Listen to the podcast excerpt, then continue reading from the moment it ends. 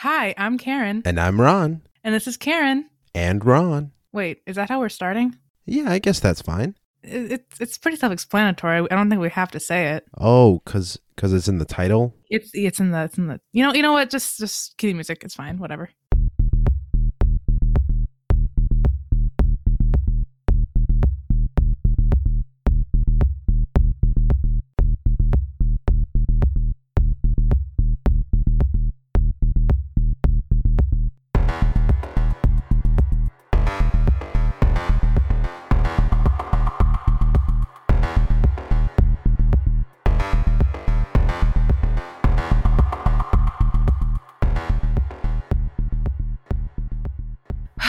Come on, Ron. We're almost at the top. Damn, it does look pretty up here. Do we have to go all the way to the top? Aren't we high enough right here? Can you just hurry up? By the time it gets up there, the Logues gonna premiere a new series. I heard that. And you know what? At least they have original programming. Well, I can't argue with that. And seriously, you cannot argue with this view. It's beautiful.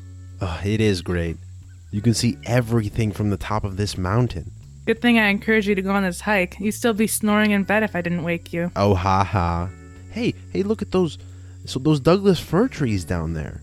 And and pine trees over there. How can you tell the Douglas fir from up here? By the way, it is.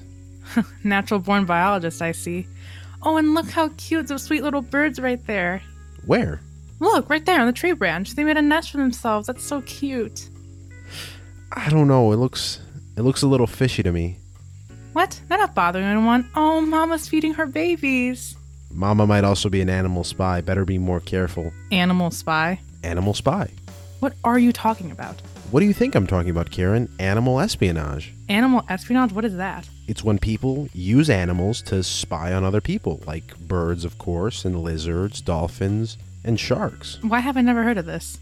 because they're pretty good, I guess. So you're telling me that those little birds right there, somehow, some way, are spies put there by the government? It's a possibility. We cannot rule it out. You know what? That's completely crazy, and there's no way that's true, but we do have quite a hike back, so try and change my mind. All right, let's uh, let's take the path down that way, and, and I'll tell you everything there is to know about animal espionage. Really, I cannot wait to see what you have come up with this time. You say that as if I'm always making stuff up. Uh, um, All right, all right. I, I- do hard research on this stuff. where? The internet. And you can trust everything you read there, right? I, uh, you know, know how to weed out the bad sites, okay? Remember that time with the secret shoppers? Hey, don't bring that one up again. You always bring that up. Yeah, lucky I caught it. You might not be Ron anymore. Identity theft is no joke and millions of families suffer every year. All right, tell me about the rabbit super spies you were yapping about earlier. Again, you say it like that as if it's not serious. It's seriously a joke. Okay, Karen, riddle me this. Riddle? Just just listen for a second. Think back to what we studied in history, to World War One. What animals did they use to carry messages back and forth from fort to fort, from trench to trench? It was pigeons. Yeah, you're right. Did you know that about a hundred thousand carrier pigeons were used in the war? The most popular breed was the racing homer because it was able to fly at high speeds and at high altitudes. Just to be clear, the racing homer is a breed of pigeon. The reason pigeons were used specifically is because of their unique homing ability. Homing in biology is the ability of an animal to identify a place as home or an original location and then be able to navigate towards that place through unfamiliar locations. It's wild. 32 of those pigeons received the Dickin Medal for devotion and gallantry in combat. They were considered war heroes because they could quickly flee situations and notify command about any issues at the front. They can relay messages to and fro. Fro? Why are you picking on my word choice? No, no, no, it's great, it's great. Keep going. Wh- Where was I? Oh, yeah. They could do a bunch of things. Some were even strapped with cameras set to take photos at specific times. When the pigeon flew over the enemy encampments, the camera would snap a picture, and then the soldiers could get some idea of the battlefield. Remember, this was World War One. The only planes available were biplanes, and people were one much more easily seen if they flew very low over the enemy, and two, not as able to simply snap pictures from the top of an airplane. Pigeons Pigeons could easily fly over and get a bunch of intel, I see. Right. So why is it such a crazy idea that there are such things as animal spies? I mean, there once were. I guess so. Not too far fetched, but who's using them now? Well, nowadays, a lot of animal espionage stories are coming out of Israel. Israel. Yep, there are a bunch of animals used by the Israeli government to get an edge in information from all its neighbors. Of course, this force of animals features birds, a wider variety for the harsher climates of the desert. A famous bird in the desert is the griffon vulture, and in the past decade, they've been driven near extinction. And in an effort to repopulate their natural habitats, Tel Aviv University in Israel along with the Israeli government, have been breeding and tagging them to track their movements throughout the area. That's a good thing. People do that with a lot of species now. They do. It is important to keep our ecosystems diverse, and a huge part of that is saving species at the brink of extinction. Hmm. And that is the perfect cover up for a development of an avian arsenal to spy on people and gain information for security. Now, there's a story of a griffon vulture that crossed the border from Israel to Lebanon it flew two and a half miles across that border, outside of its natural site where it was originally placed, by the way. Another was caught flying into Saudi Arabia. It had a massive wingspan, eight feet.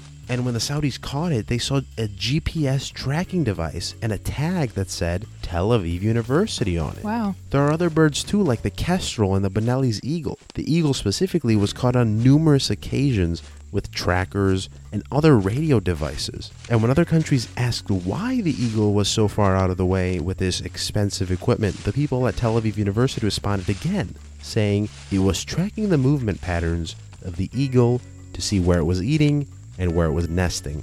Still, that doesn't give us much confidence to call them animal spies. Sure, why would you not localize all of your avian tracking devices into one university and then every time you get caught, just say that it is part of an animal experiment to track feeding and nesting patterns over the year? Uh, you might be reading into this too much. Well, what about the fact that some species have flown miles over borders? Take those vultures, for example. What is the classic movement pattern of vultures? Usually showing up in the Western movies. Oh, they're like circling around in the sky, probably looking for food or something.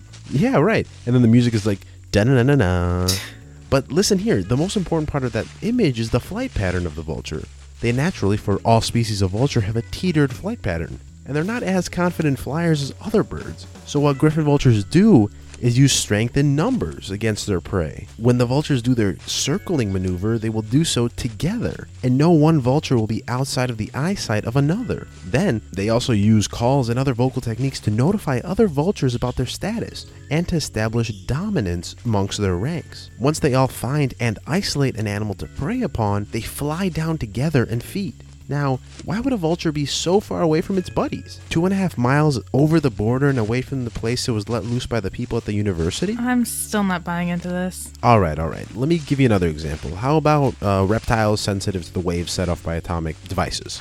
so the Geico lizard is hunting down nuclear bombs, is he now? No, no, no. Listen, reptiles, like lizards, have a high sensitivity to atomic waves that are radiated off of nuclear devices in a nuclear power plant or with nuclear bombs. It was actually in Iran where these lizards were used to track the location of nuclear sites. The military advisor to the leader of Iran said that these lizards were sent by Western countries to find Iranium uranium mines and locate places of atomic activity.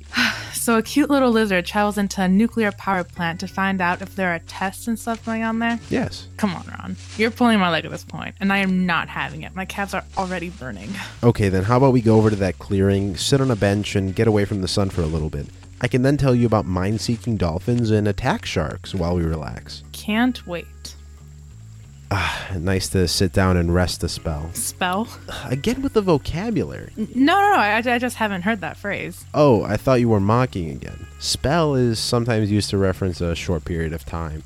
Uh, nice to sit down and rest for a bit. Okay, let's talk a little bit more about animal espionage while we relax. I mentioned the other two animals I wanted to tell you about because they will help you realize that this form of espionage is a real thing. For one, sharks were used in a story from 2010 that highlights attacks that occurred off the coast of a South Sinai resort called the Sharm el Sheikh Resort in Egypt. It was recorded that these sharks attacked Egyptians off the coast of this resort. And this kind of shark implicated in the attack was a white tip shark. And what the divers that caught the shark said was that they were equipped with what looked like a GPS device, but It was modified by Israeli agents to transmit a guide signal towards whatever location the people had programmed it. I don't know. It's just sounding a little too sci-fi Aquaman to me, Ron. But Karen, didn't we just establish like five minutes ago that pigeons have a homing ability? Sharks have very heightened predatorial senses. You've heard the fact that a shark can smell a drop of blood in an Olympic-sized swimming pool, right? They can? Wait, but how does that help them with the GPS thingy? Well, sharks use all their senses to prey upon things. They also have a very strong hearing ability, and their range of hearing goes well below the human range, so they can hear things that we can't. This means that the device that was equipped to these sharks could emit some signal that can lead them to the prey. And once they're in range of the target, the nose takes over and they go right into attack. Wow, that's scary. It is. It's like a guided missile shark, more accurate than a torpedo and nearly invisible in the water. They are the perfect predator to be used by these forces. And what about the other animal you referenced? Oh, yes, that other animal was the dolphin. Dolphins are frequently used, even by the US military, for seeking out mines that can then be destroyed by the soldiers. Actually, a somewhat famous dolphin is named K Dog, and he helps out the US Navy find these mines planted within the water. They actually outfitted him with a little camera on his fin, and through a feed, the soldiers can see exactly where the bombs are. But some dolphins go beyond the camera, some are full fledged attack dolphins. Attack dolphins, but they're so cute though. No, no, no. These dolphins are the cream of the crop. They are trained by Israeli forces, and one, found swimming off the coast of the Gaza Strip, seemed to be loaded to the teeth with military equipment. Do dolphins have teeth? Actually, I'm not sure about that. Let me look it up. Do dolphins have teeth? Uh huh. Yeah, take your time. Uh huh. Yeah. Signal's a little dead up here. Oh, oh, wait, it loaded. It says here that dolphins have 80 to 100 cone shaped teeth, but they're actually mainly used for trapping food. They usually swallow things without chewing. that's funny. So, yeah, where was I? Oh, these dolphins have tracking devices, GPS, recording cameras, and even weaponry.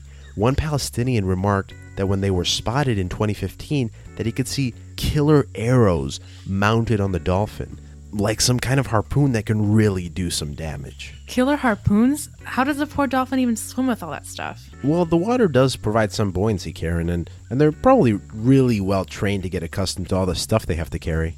Oh, you've tired me now, Ron, with all your theories. Facts, Karen? Uh huh, yeah. Let's get going back down towards the car. I need to sit in some air conditioning for a little bit. Sure, shouldn't be too far down now, but before we go, let me ask do you believe me?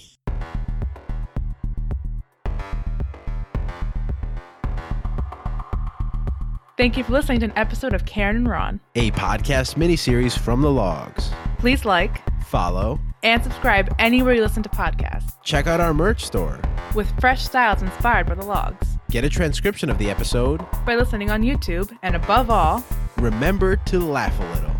nailed it.